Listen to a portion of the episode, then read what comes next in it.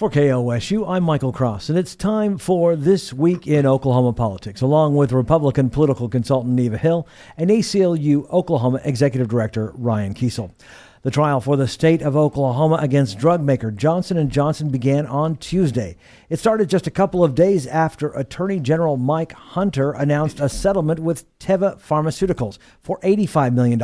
Ryan, with only one defendant left, is this still an important case to watch? This is one of the most important cases in the, the state's history. It's one of the most important trials happening anywhere in the country right now. I mean, the, the legal eyes of the nation, the pharmaceutical companies, the healthcare industry, everybody's looking at Norman, Oklahoma right now in Judge Balkman's courtroom.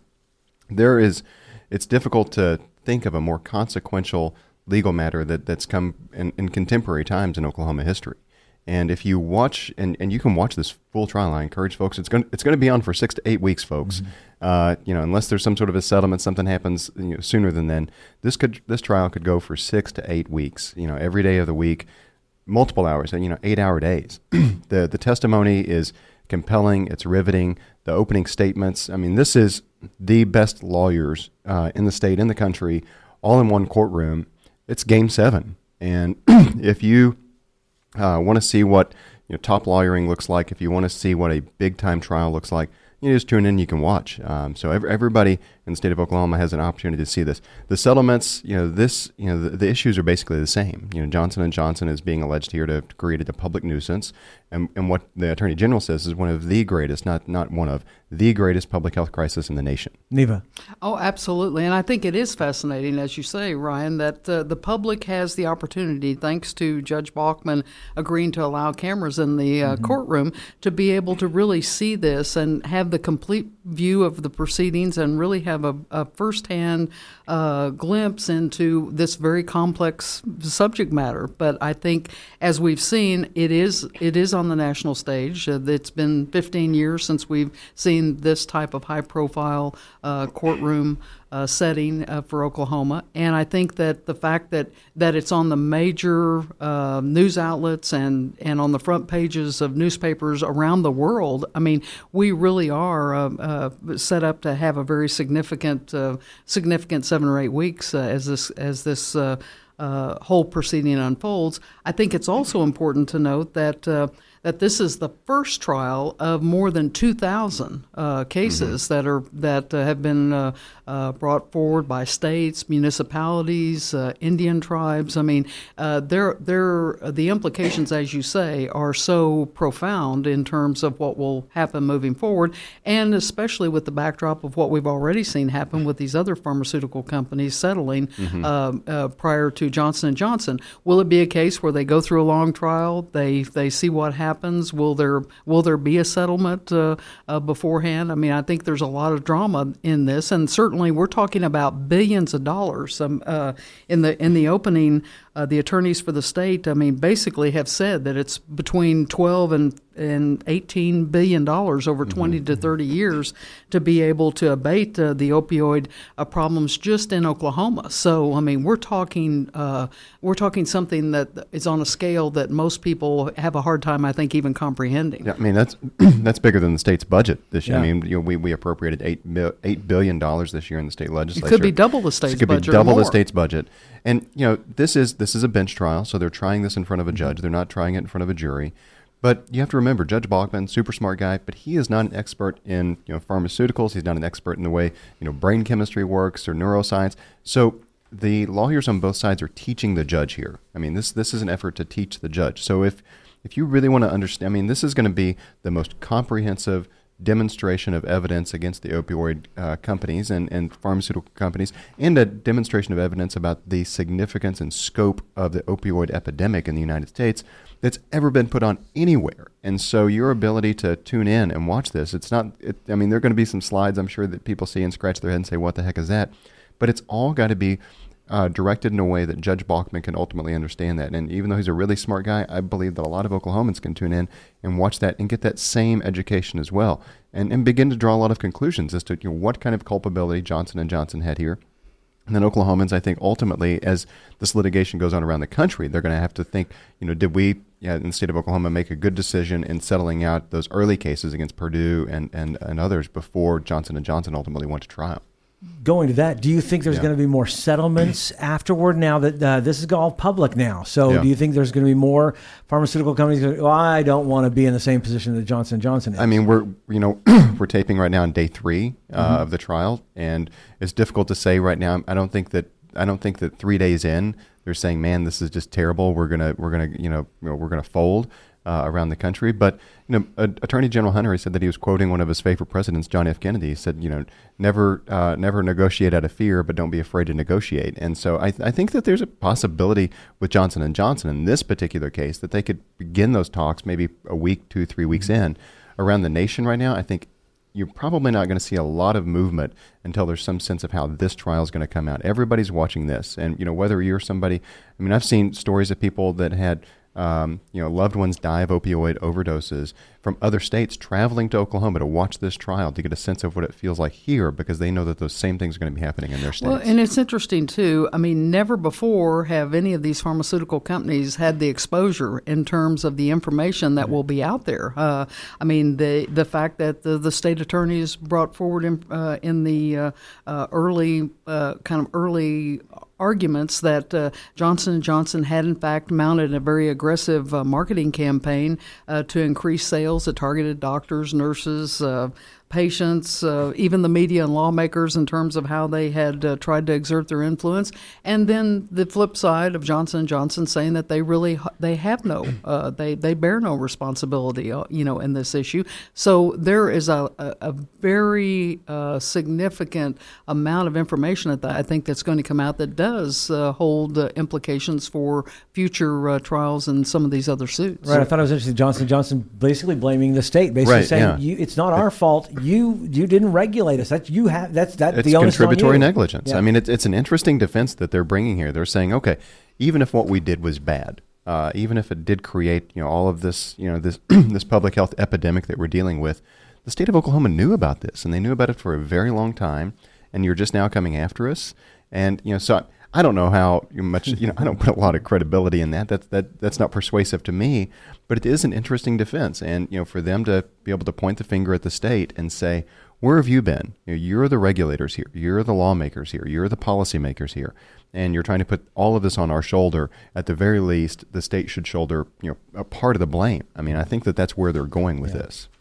Lawmakers finished work on the 2019 legislative session one week before they were constitutionally required to end it. So, just wondering how you think they did. Neva, Neva let's start with you.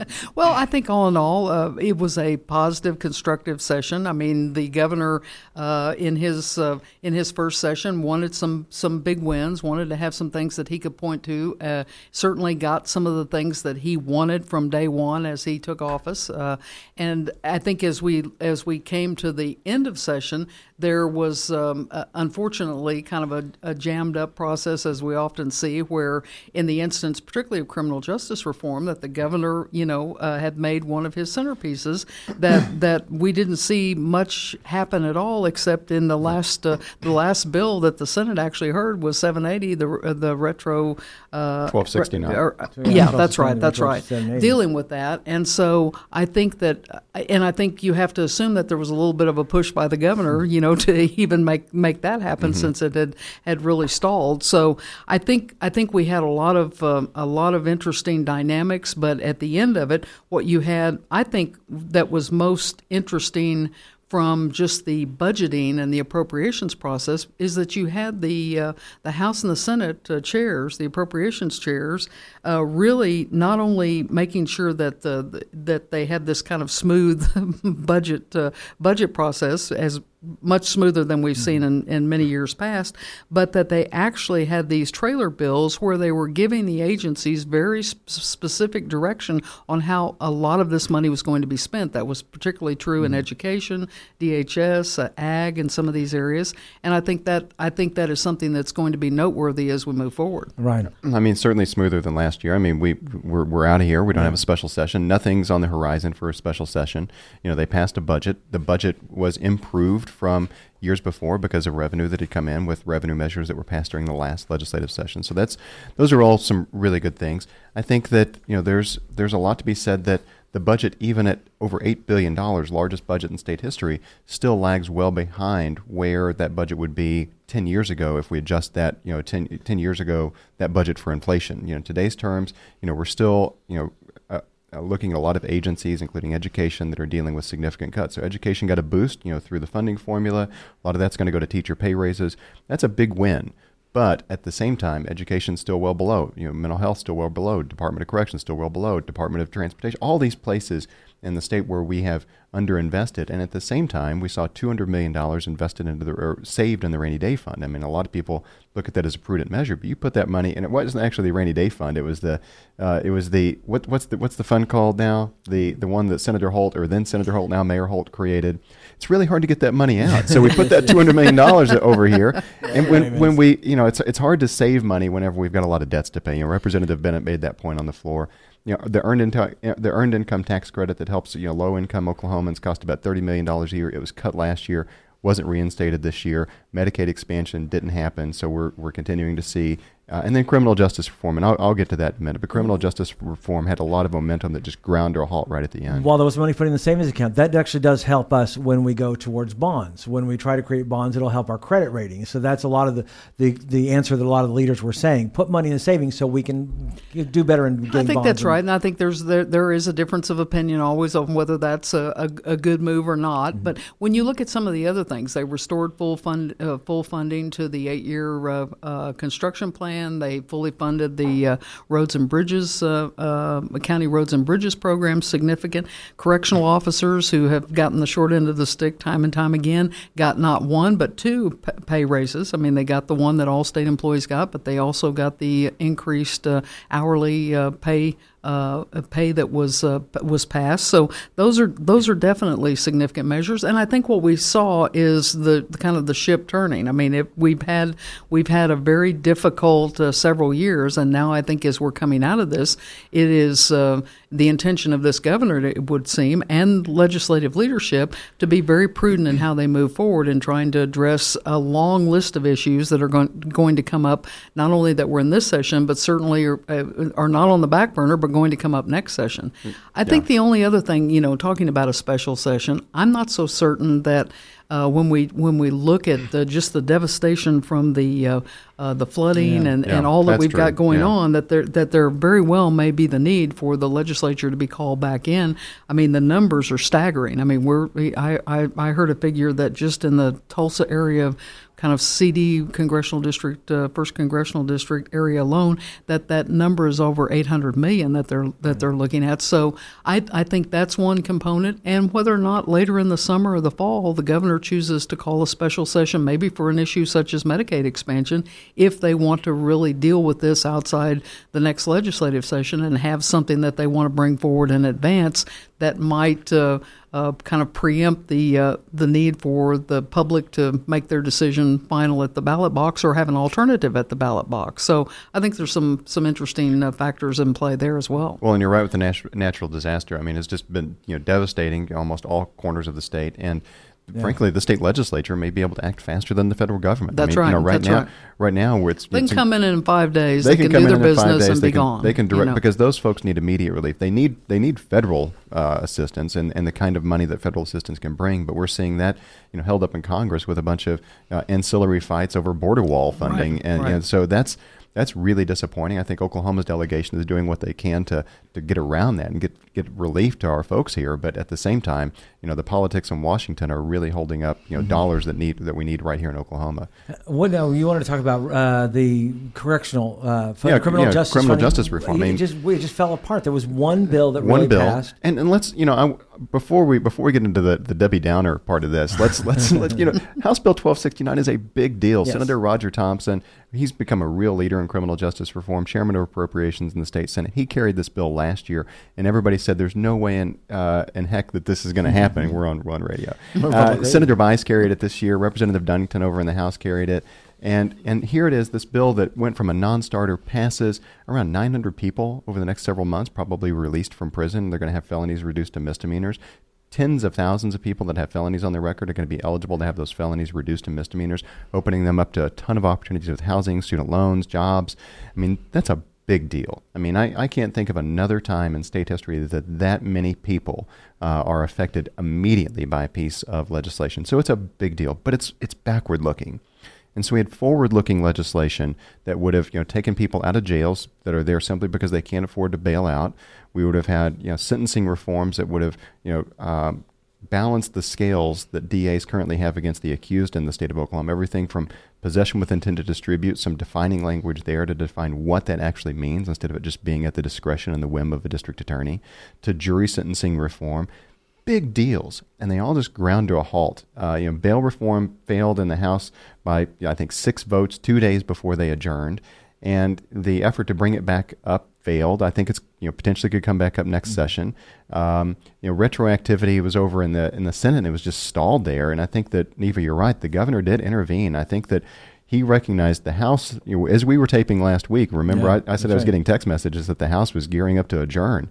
And I think that the governor at that point, while we were having this meeting, was meeting with Senate leadership and House leadership and said something has to happen. The Senate wanted the House to pass bail reform so that both chambers would do something, that mm-hmm. they would pass, and that the Senate would pass 1269 retroactivity of State Question 780. And the House adjourned, and I think the governor was like, I don't care about this, you know, this this interchamber deal or intra-chamber inter intra-chamber politics.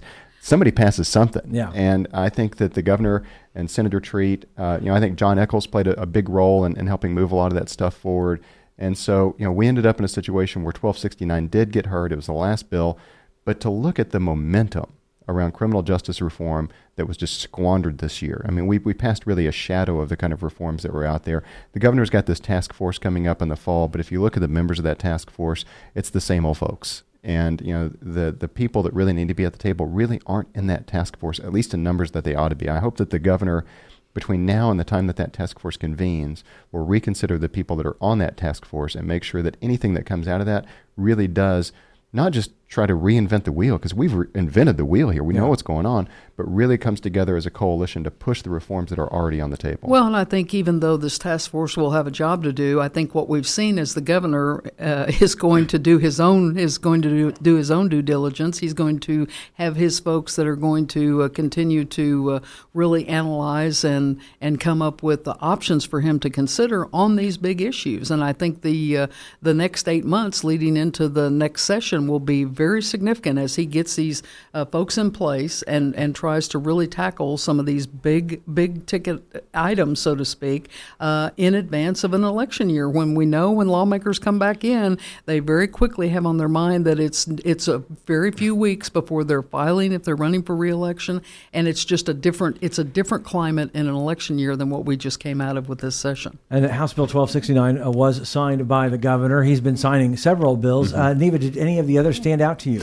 I, I, I, don't think there have been any surprises. I think the, I think it was interesting that there was one veto uh, that uh, that he did that was on a, uh, DHS infrastructure revolving fund bill, which you wouldn't think. I mean, that's kind of inside baseball, and nobody pays much attention or cares unless they're you know in an agency or being directly affected. But what was significant is he also line item vetoed in the in the budget it's in the appropriations itself, and you're talking about uh, I think it was 16 million dollars, and basically in the veto message, what he said was that uh, he wanted some collaboration between uh, the legis the, the legislative uh, branch and uh, his uh, office and and the agency to kind of work through how these monies were being spent. I think my upshot mm-hmm. takeaway is uh, is this going to be kind of the the new day of how these agencies are going to begin to function in terms of um, these new folks being placed in, in at the helm and what they're going to do. And clearly, there's going to be a lot of interaction and a lot of uh, uh, conversation between the governor's office and these uh, agency heads, cabinet secretaries, in terms of how they want to move these agencies forward, particularly these huge agencies where we've got tens of thousands of state employees and we've got a big job that they're mandated, required mm-hmm. to do in terms of uh, of services that they should uh, they should be in a position to uh, do well. And I think that's going to be fascinating to watch as we move through the summer into the fall. What comes out of some of these, uh, what comes out of some of these new appointees in terms of their direction. Right. You know, Neva, uh, Neva went inside baseball. I'm going to go inside baseball too. Four days school week. You know, we'll, we'll let we'll let the we'll let the big papers cover that stuff. We're going, we're going to go into the weeds here, people. You know, House Bill 2601. You know, we talk about medical marijuana. There, there's the Unity bill passed this Right. year, but there are other pieces of legislation dealing with the medical marijuana in- industry in the state of Oklahoma. House Bill 2601 actually cleans up a problem that the Unity bill created. So. For years in Oklahoma, we talk about we want to attract people to our state. Well, whenever medical marijuana passed, when State Question 788 passed, people just you know, started selling their homes in places like Colorado and moving to Oklahoma. I mean, really, I mean, and it's the first time it's like, oh wow, people really are moving here to be a part of this industry, raise their families here, be Oklahomans. And House, uh, the Unity bill that was passed earlier this year said, you know, created a definition of residency that you had to have before you could get a medical marijuana business license, and it said that you had to have residency. One of the the, the most lenient of the definitions was res, a resident for two years prior to the application. Well, we had people that moved here right after the 788 passed, applied for business licenses because there weren't residency applications then, other than the fact that they lived here. I mean, they had voter registration cards, you know, homes, all that stuff, but they hadn't been here for two years. Their licenses were going to come up for renewal prior to that two year period under the Unity Bill. So we had people that had licenses that were in a real bind.